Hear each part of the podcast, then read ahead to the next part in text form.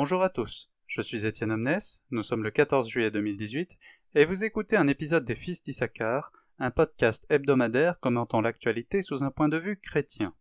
Si j'étais intelligent, je parlerais de foot. Sauf que j'en ai déjà parlé la dernière fois, d'une. Et de deux, Timothée belge, moi français, et je ne suis pas sûr que ce soit très intelligent d'insister sur ce petit point de détail. Je vais donc parler d'une information qui n'a rien à voir, et dont vous n'avez probablement pas entendu parler vous non plus. À Londres, des activistes lesbiennes se sont opposées à des activistes transgenres et ont perturbé, entre guillemets, le cortège. Vous allez voir, c'est croustillant. De quoi parle-t-on? Étant donné que l'histoire n'a pas été relayée dans les grands médias français, je dois ici sourcer mon propos. Je vous renvoie donc vers des médias LGBT, les seuls qui aient relayé cette histoire. En français, je vous conseille l'article de Committed, qui honnêtement a pour seul mérite d'être en français. Il a plutôt mal compris l'événement. Surtout pensez à lire le commentaire de P à la fin de l'article qui donne des éléments de contexte très intéressants. En anglais, nous sommes un peu mieux servis. Le Gay Times présente le tract et les arguments même du groupe lesbien qui est intervenu, ce qui est précieux. Euh, enfin, le meilleur de tous les articles, à mon sens, c'est celui de Conatus News, qui est idéologiquement favorable aux lesbiennes, certes, mais cherche tout de même à être factuel et dépassionné. Les liens sont dans l'article. Bon, assez parlé presse, que s'est-il passé? Au départ de la Pride Parade de Londres, il y avait un petit groupe de lesbiennes appelé Get the Hell Out, c'est-à-dire enlever le L, de LGBT bien sûr, avec un jeu de mots sur dégage en enfer ou dégage, get the hell, H2L out. Ce petit groupe portait des bannières du type Le transactivisme efface le L de lesbienne, lesbienne mais pas queer. En guise de slogan, elle criait Un homme qui dit être une lesbienne est un violeur, ou bien Seules des femmes peuvent être lesbiennes. Comme il se doit, un tel rejet du transactivisme fut condamné en hérésie. Ma réaction préférée est celle de Patricia Curtis de Transpal, une certaine organisation, qui a dit Leur ville démonstration est un échec, Londres est un endroit qui ne tolère pas la haine. Faudrait rajouter un hashtag, ça a beaucoup plus de gueule comme ça. De toute évidence, il nous manque quelques épisodes. Quelle est donc cette querelle interne au mouvement qui a jailli en plein jour lors de la Gay Parade de Londres? Ici, voici une traduction de l'article de Conatus News qui décrit très, clairement, et sans mon biais d'affreux mâles blancs chrétiens et conservateurs, ce qu'il se passe. Je cite Alors que le mouvement LGBT a grandi pour englober toujours plus d'identités de niche, les femmes qui sont exclusivement attirées par les femmes ont été marginalisées. En effet, l'attraction homosexuelle a été redéfinie dans le sens d'attraction pour le même genre, afin de ne pas exclure les femmes trans, c'est-à-dire des hommes qui deviennent femmes, et qui s'identifient comme lesbiennes. Il y a maintenant une prise de contrôle hostile de la communauté lesbienne, alimentée par des lobbies bien financés comme Stonewall, qui sont censés exister pour la défense des lesbiennes. Fin de citation. Et quel est donc le sujet précis de ce malaise? Je cite Les lesbiennes, ce sont des femmes qui sont homosexuelles. C'est sûrement une proposition incontestée, n'est-ce pas?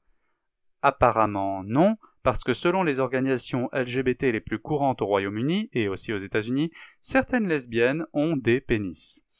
Ces dernières années, le nombre d'hommes hétérosexuels faisant une transition pour devenir des femmes trans a explosé. Cela est généralement cité comme la preuve que nous sommes dans une société plus libre, où les gens sont capables d'être leur authentique moi à l'aide de chirurgie et d'hormones de synthèse. il doit être noté que même les organisations de défense des transsexuels comme le GIRES admettent qu'environ 80% des femmes trans, rappelez-vous, c'est des hommes qui se revendiquent femmes, n'ont jamais eu ni n'ont aucune intention d'avoir recours à la chirurgie ni aux hormones. 80%. Ainsi, il devient difficile de différencier les hommes qui s'identifient comme travestis des femmes trans qui sont des lesbiennes avec pénis. Cela a un impact catastrophique sur la communauté lesbienne déjà marginalisée. Les groupes lesbiens sont incapables d'exclure des femmes trans de peur d'être accusées de transphobie. De façon compréhensible, pour ceux qui s'identifient à des femmes, rejoindre un groupe exclusivement féminin ou entrer dans un lieu réservé aux femmes, par exemple des toilettes, est revendiqué comme affirmant leur identité entre guillemets féminine. La conclusion logique du mantra les femmes trans sont des femmes est que l'attraction pour le même sexe elle-même devient transphobique.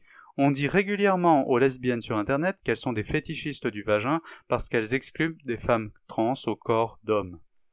En dehors d'étudiants criards aux cheveux bleus, l'idée que certaines lesbiennes ont des pénis est ridicule.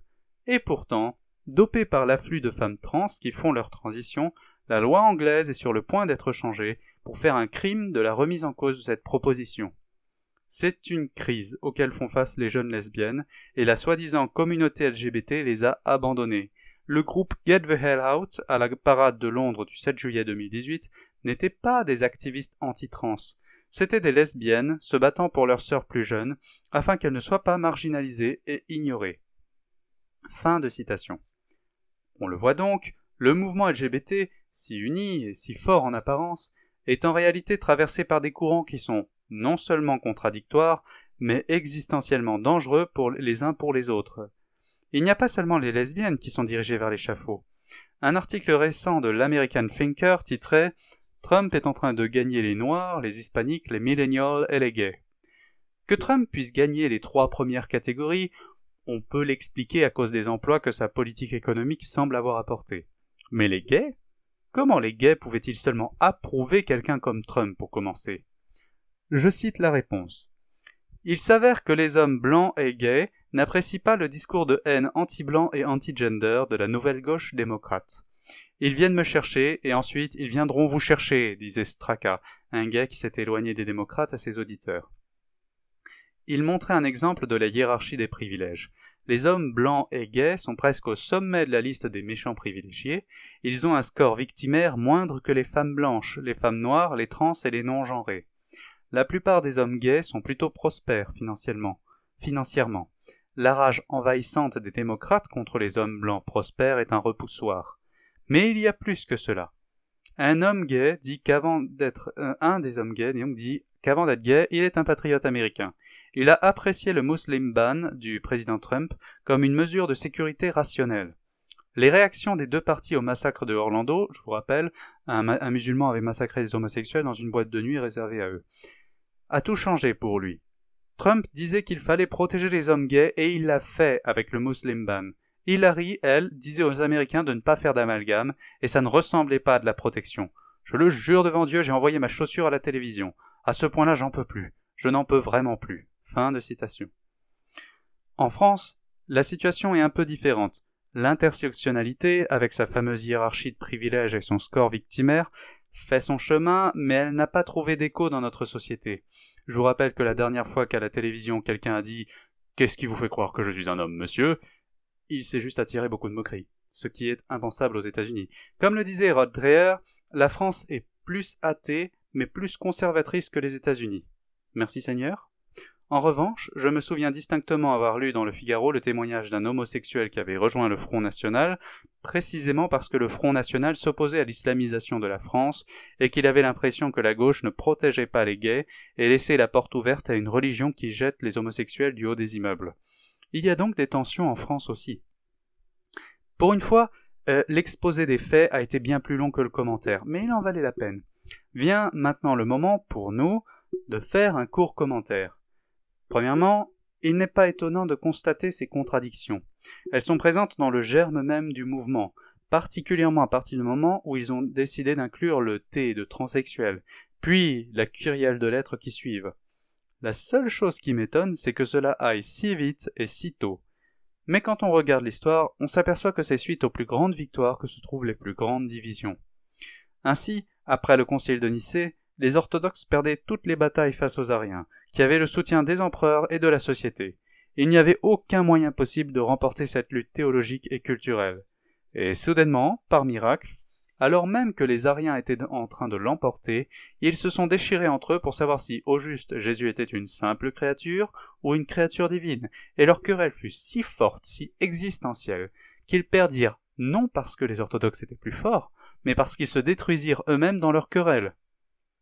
Il y a des chances qu'il se passe ainsi dans le mouvement LGBT, à la fois à cause des contradictions internes, des tribalismes communautaires qu'ils encouragent eux-mêmes, mais aussi à cause de l'alliance avec l'islam qui sera une question de plus en plus pesante au milieu du mouvement. Pour un conservateur, c'est une bonne nouvelle. Mais pour un chrétien, comment devons-nous réagir? Pour ma part, j'essayerai de calmer ma joie. Nous ne sommes pas dans un match de foot, ça y est, j'en ai parlé, pour savoir qui va accéder à la finale. Nous parlons d'êtres humains de chair et d'âme, qui souffrent à cause de la religion qu'ils se sont choisis. Je prie pour que leur querelle soit aussi peu violente que possible, et que leur personne soit épargnée, et que la paix se fasse. Mais je prie encore plus fort pour que la confusion cesse, que la vérité soit faite, et que la partie la plus folle de ce mouvement s'éteigne. Merci Seigneur, parce que cette rébellion est en train de dévorer ses propres enfants. Interviens Seigneur, pour arracher ces personnes des dents même de cette rébellion. Dans tous les cas, ce n'est pas le moment pour nous d'abandonner l'enseignement biblique sur le sujet. Au contraire, nous devons redoubler d'efforts pour dire la vérité selon l'amour, parce que par-dessus nos têtes, le colosse au pied d'argile est en train de se fracasser. Que cela soit un encouragement. Je vous remercie d'avoir écouté cet épisode. Nous nous retrouverons la semaine prochaine pour un épisode présenté cette fois-ci par Timothée Davy. Et d'ici là, je vous souhaite un joyeux...